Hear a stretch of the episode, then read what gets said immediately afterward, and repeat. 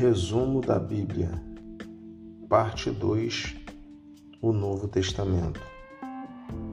No Novo Testamento temos 27 livros, e assim como no Antigo, o dividimos em quatro partes: Evangelhos, também conhecido como biografia, história, epístolas ou cartas e profecia. Os evangelhos são Mateus, Marcos, Lucas e João. Os três primeiros são chamados de sinópticos por causa do paralelismo que há entre eles. No Novo Testamento só temos um livro histórico, que é o livro de Atos dos Apóstolos e nós passamos para as epístolas ou cartas. Nós temos 21 cartas, 13 chamadas de cartas paulinas, vão de Romanos até Hebreus, e oito chamados de cartas gerais, que vão de Hebreus até Judas.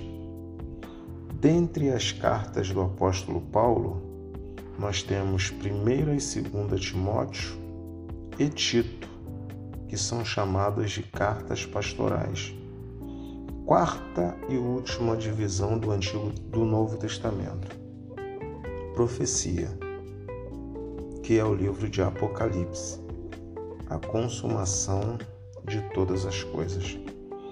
Então, no Antigo, nós temos lei, históricos, poéticos e proféticos. No Novo, nós temos evangelhos, história, epístolas e profecia. 39 livros no Antigo e 27 livros no Novo Testamento. E esses 66 livros formam o cânon sagrado, ou a Bíblia tal como temos hoje. Esse foi mais um ponto de teologia aplicado à liderança.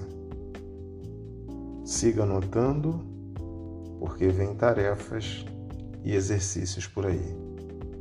Até breve.